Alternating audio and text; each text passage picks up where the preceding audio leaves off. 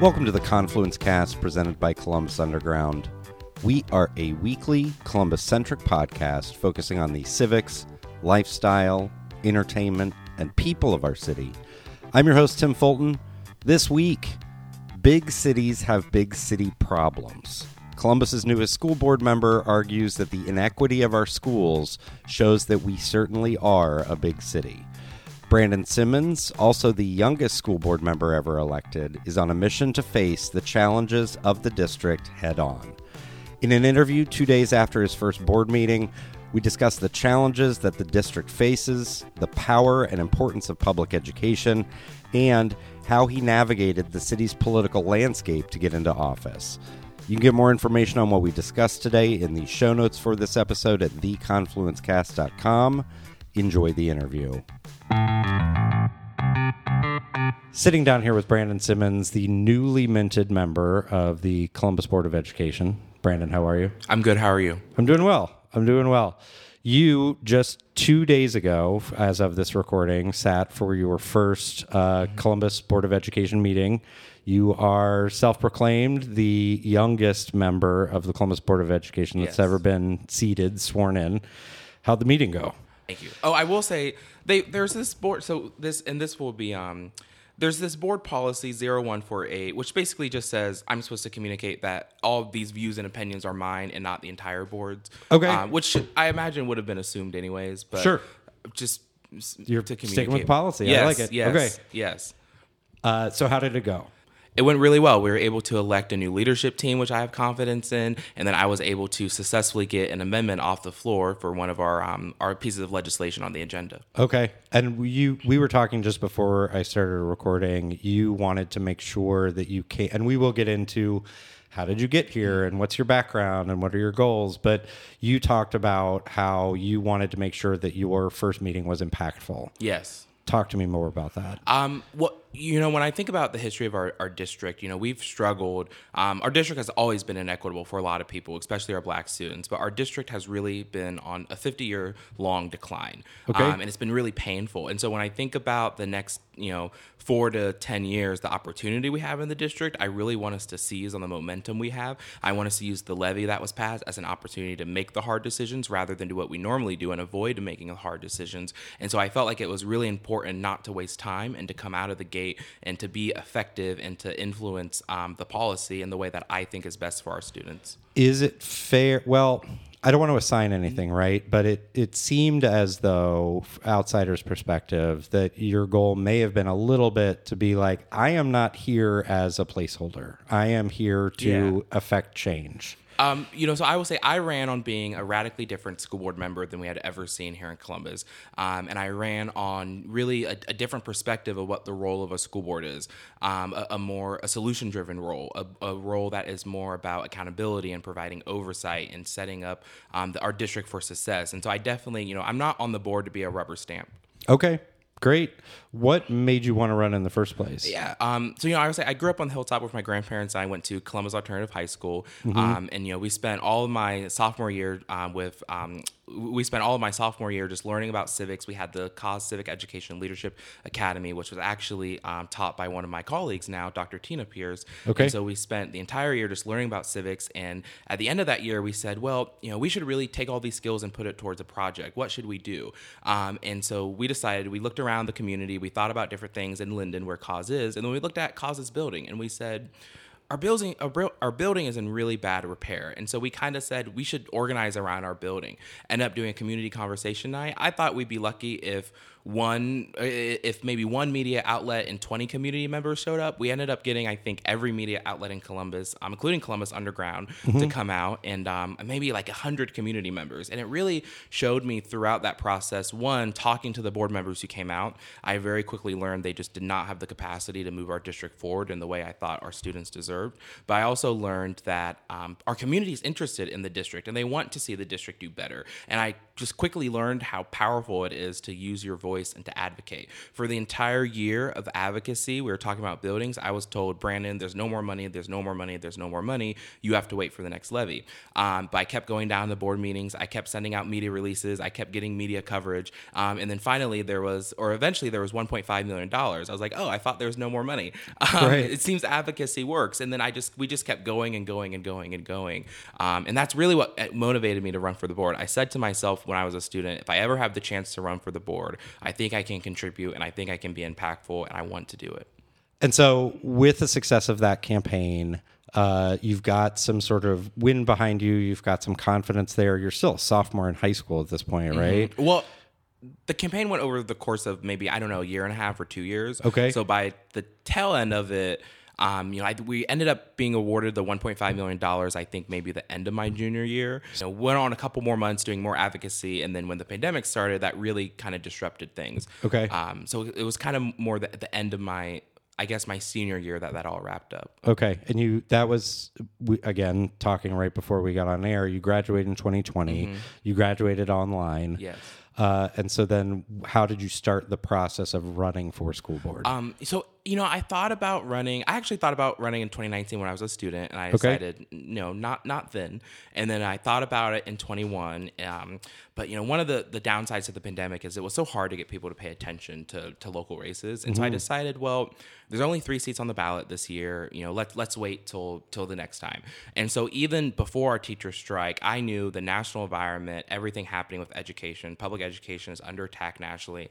I knew that Democratic activists would be paying more attention to school board races in the next year, um, and that's a lot of the people I was involved with as a student. And so I figured, okay, well, you know, I might be able to do this. People are interested in school board races now more than ever. And then we had our, our first teacher strike, and I remember I was um, away on a work trip in Philadelphia, and I kind of thought to myself, like, oh, this is this is is, is really bizarre that our, our board is um the relationship has broken down so much that you know the, our board has determined it's this is their best and final offer and is willing to walk away from the table.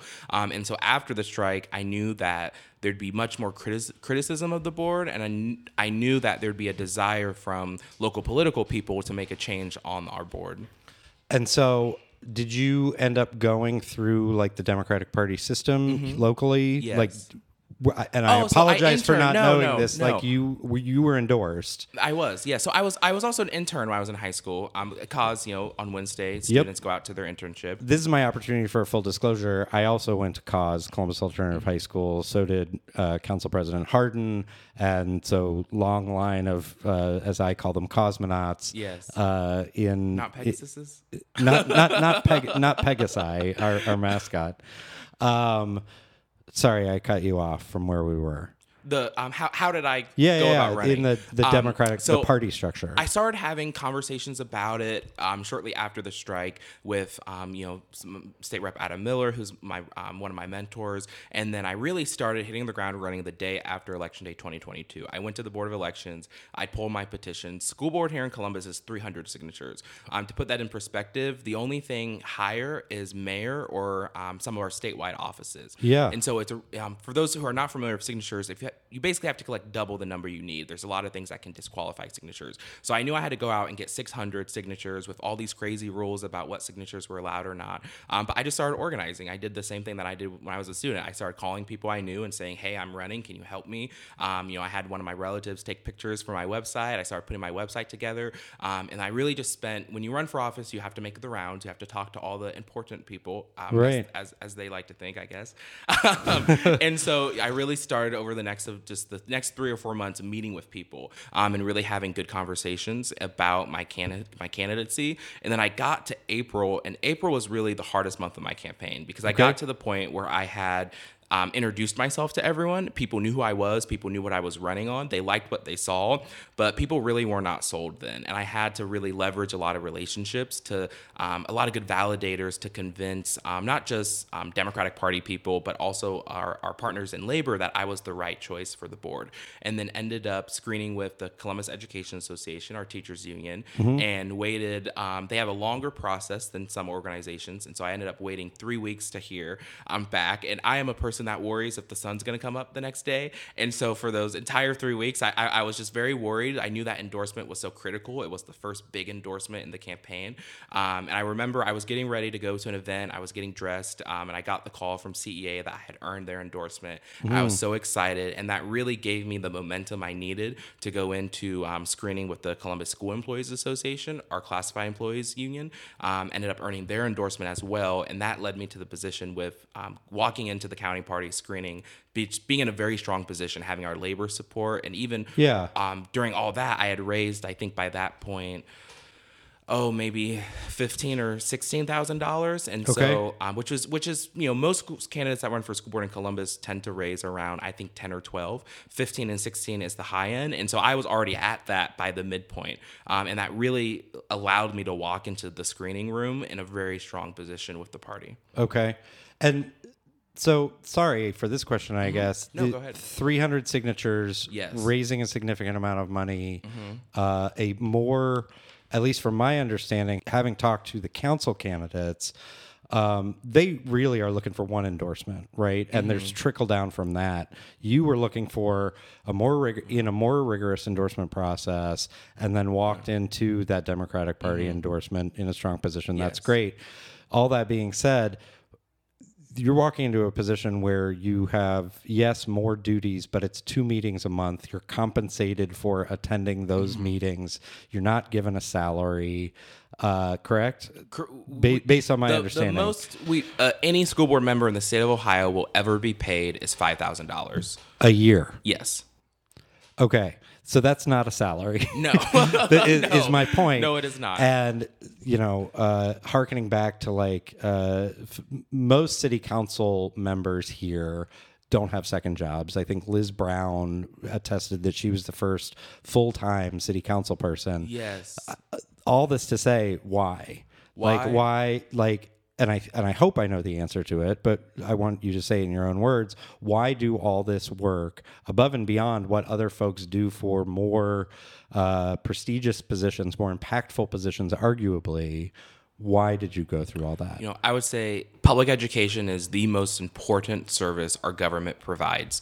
Um, it's it's a social safety net. Public education is what determines whether a lot of our families eat or not. Um, I was at Champion Middle School today, and they have a store that's it's, it's a sponsored partnership, but they have a store where students can get snacks, food to take home over the weekend. They can get mm-hmm. um, shampoo. They have a washer and dryer there. They will wash kids' clothes if, if they need it. And so it's much more than just education. Yes, the education itself is incredibly important, but even things like um, um, vision and hearing tests and, and identifying those and, and you know um, you know staff who are trained to spot children that may not be in safe homes. And so public education is such an incredible social safety net. And I really just I reached the point where I was frustrated watching our board at the time squander opportunities for the district. Our district can be much better.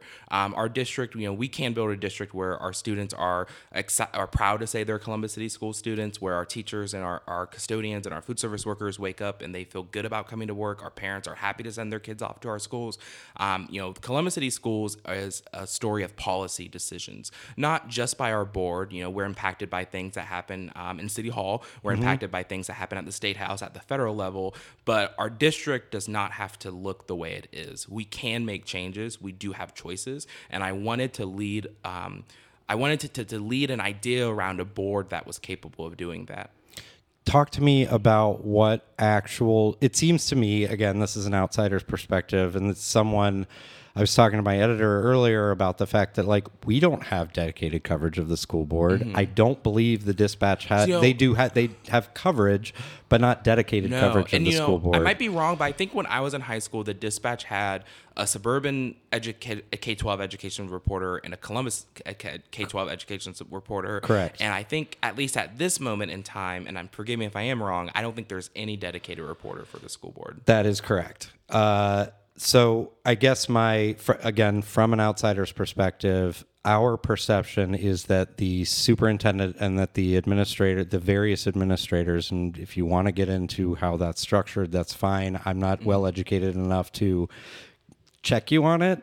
Uh, but the perception is that you guys empower the superintendent to do their job. And while that is true, I guess what I'm curious about is what can the school board do other than approve contracts and uh, set certain policies in motion to truly affect change? or is it through those things? So I would say, you know, school boards are, are really interesting um, organizations because they can do um, just not everything. No one can do everything they want, but school boards have um, a wide range of authority over what happens in the school district, and they can voice those concerns. So, in a lot of school boards right now, we're seeing, um, you know, Moms for Liberty candidates, far right candidates take over their boards and are really driving the agenda. Um, school school boards can also do absolutely nothing and they can just be a rubber stamp and we've seen that from time to time here in Columbus our board somehow found a way to do a, hybrid of both where we were way too involved in in the, the wrong areas okay. and then extremely hands off in all the other areas for me it's it's not an absolute either or it's about balancing how can we have a board that is um, you know, allowing the administration to run the day-to-day operations of the district and execute on the vision that we know they're capable of. Um, but also, how can we have a board that is providing that robust accountability, that is solution-driven, that is, um, you know, leading the district in the direction our community wants us to go. And so there, there is those conflicting views of what what is actually the, you know, the legal authority of a school board is, is pretty clear. It's it's it's wide-ranging, it's broad, mm-hmm. but the political will or the desire of school board members is something that is not always the same. Do you feel good about the current makeup of the board, both the people? It's interesting to note, right, that you guys, of the seven members, two of them are men, the other mm-hmm. five are women. Uh, it is, as you said earlier, it's a minority majority board. Yes. Uh, how do you feel about the current makeup and, and your colleagues there? So I would say I'm, I'm, very confident in the leadership team we elected this week. Um, it's something I was able to play a, a part in, in helping facilitate. I'm very confident in the leadership team. Um, I'm excited to move forward with them, and I will say all of my colleagues, we all have the same values. You know, no one is going like you said, collect all these signatures, raise this money for for very little money, you know, people, you're passionate about right. It. You know, all of us care about public education and the district. So none of us are, are there because, um, you know, we, we, don't care. So we all have the same values. It's just about how can we turn those values into policy, into direction for our administration that is going to actually deliver the student outcomes our community expects. So I would say, you know, I, I feel good working with my colleagues because we all share those values talk to me a little bit more about your your current background. What's your day job? What you live on the hilltop still? What's what's that part of your stump? Um, yeah, so you know, I was I was in college. So shortly after I graduated, I started at Columbus State, and okay. then um, I decided I, I, decided well, you know, I'm going to take a, a, a, semester off, and then a semester turned into two, which I was fine with because I was working full time. Um, and then I decided, um, you know, I'm going to run for office, and I knew I couldn't run for office, work full time, and um, and run for office, work full time, and go to school full time, and do all of those things well. Okay. So um, I took a semester, or I took a year off to run for office successfully. Um, so I'm looking to um, restart at Columbus State this summer, and then Great. eventually transfer to Central State University. Um, I would say in my day job, I'm a, a growth marketing consultant. Okay. Um, I normally don't talk very much about that, just because it's not you're not looking to get jobs because of your elected office. Yeah, I get it. Yes, no, no, yes, no, and that, fair. and also, um, you know, I, as a young person running for office, you know, you're not running on your professional experience. You're running on your values, on your vision, on your youth, on your longevity, on your energy. And so it's always kind of felt, and, and that's one way I was different than the typical candidate too, right. because, um, you know, I, I wasn't saying, oh, I've been director of this or I have this right. really prestigious degree or from this university. I was saying, you know, hey, I've been a student. I know what it's like to walk into the classroom every day. I see. I've been effective as a student, activist, and I have this vision for the district I think I can enact. But you do see the argument that one could make that uh, some experience may lend itself a little oh, bit absolutely. better. Absolutely. And that's the great thing about having seven members is you don't you you know we often talk about diversity in terms of um, you know race, gender, sex, um, you know na- national origin, or all these a, a, lot of really important things, and those are so important conversations that should continue to happen. But there's also diversity in terms of background. You know, we don't want seven people who you know it would be really bad if we had seven Brandon Simmons on the board who yeah. all had the same perspective. That wouldn't be good. You know, you want people who have different backgrounds. Um, you know, do I think think people with my background should, you know, should we have seven on the board? No, but I also think, you know, I have a valuable perspective to contribute. And I think I've demonstrated so far that I'm able to be effective on the board just in our first meeting. Yeah, and I guess I, please forgive me if this is too blunt of a question. Do you how do you think you are viewed on the board among your board? Oh, First you're of all, asking the hard questions. like the, know, the like question this. is is I like like, are, are is it sort of like oh look there's Brandon like that um, you're a novelty. I don't view you as a Um, You novelty given the, the the really hard questions. Okay. Um, but no, I I, I I like it because sometimes you do interviews and they kind of are like, "Well, just tell me about yourself." Right. It's like, okay, give me an actual real question, please. Yeah. So I would say, um, you know, I, I'm in a, a really interesting position because um, I'm one of our few. Well, first of all, I'm the only Columbus. I'm the youngest Columbus elected official. I'm the only Gen Z Columbus elected official. Um, I am the youngest person ever elected to the board. I am um, one of our few elected officials in Columbus that have ran successfully against an incumbent and won the county party's endorsement over an incumbent. It's a very difficult thing to do to oust an incumbent anywhere in our political system across the country, but especially here. Yes, especially here locally. Um, and so I, I'm when I sit at the board table, I, I'm I, I am there with a very unique set of qualities and background. I'd say you know some people find me. Just to be very honest, some people find me to be incredibly refreshing and are um, happy to see the dynamic I'm bringing to the board. Some people are maybe not sure, and then other people maybe um, have somehow found a way to be simultaneously intimidated by my political skills and that I was able to accomplish this and that I was able to um, to win the endorsement over one of their colleagues or, or one of our board members, um, but also at the same time don't really understand that I know what I'm doing. And so it's a really interesting duality to have people who have uh, maybe decided they're in competition with you and I don't feel as if I'm in competition with them, or have maybe decided that I don't know what I'm doing, but also, you know, I wouldn't be sitting at the table if I didn't know what I was doing.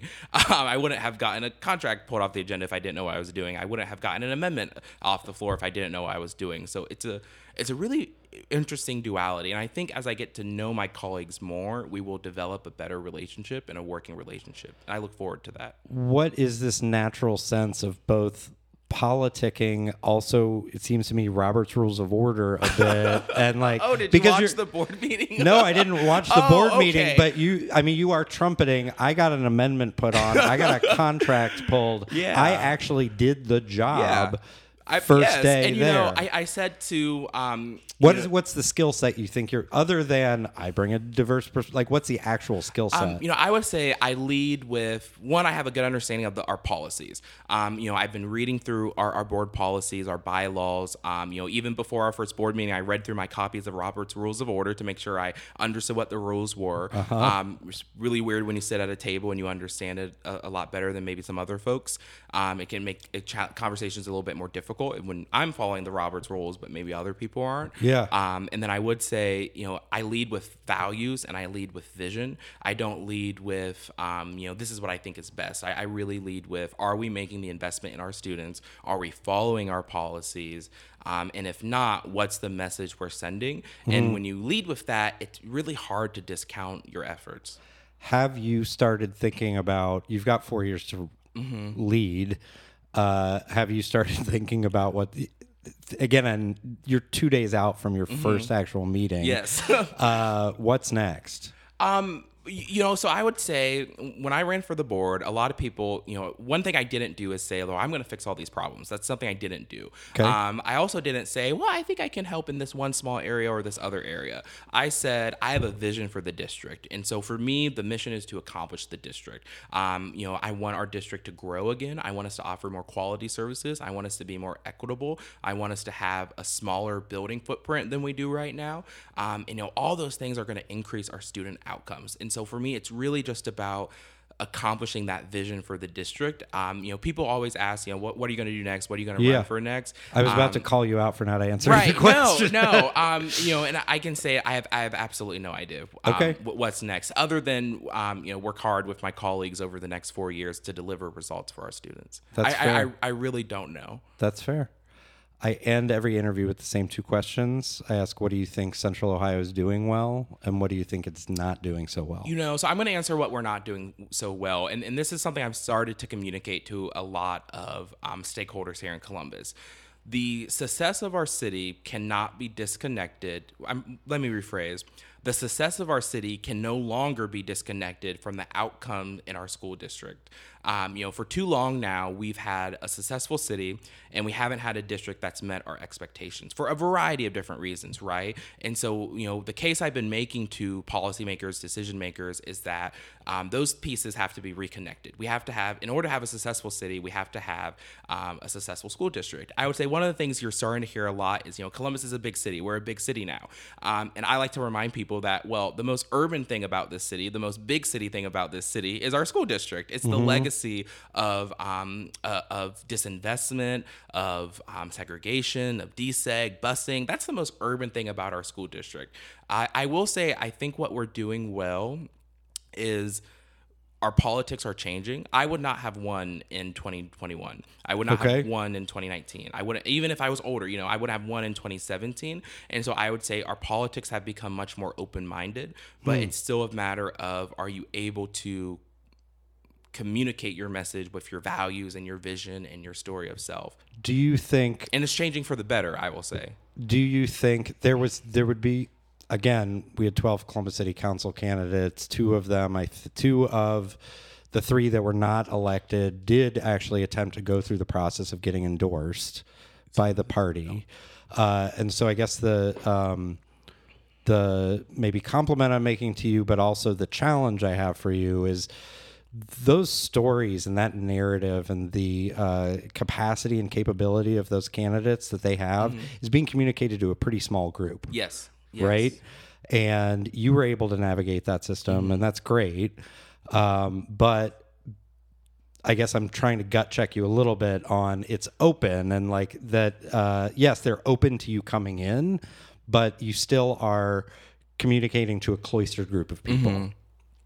I think, you know, for someone like myself who interned with the state party who you know at the time the state party and the county party were in the same building so i got to mm-hmm. spend some time um, with the with the county party and so i got to meet some people and i interned at the state house with my state representative um, and you know there were other there were a lot of different political people that i knew or at least knew of me so i think someone like me who is maybe not starting from from zero right. is in a much better position than other people um, i will also say there's always more change to be done. And it is it's changing but it's not the change isn't finished yet i think. That's fair. Brandon thanks for your time. Thank you.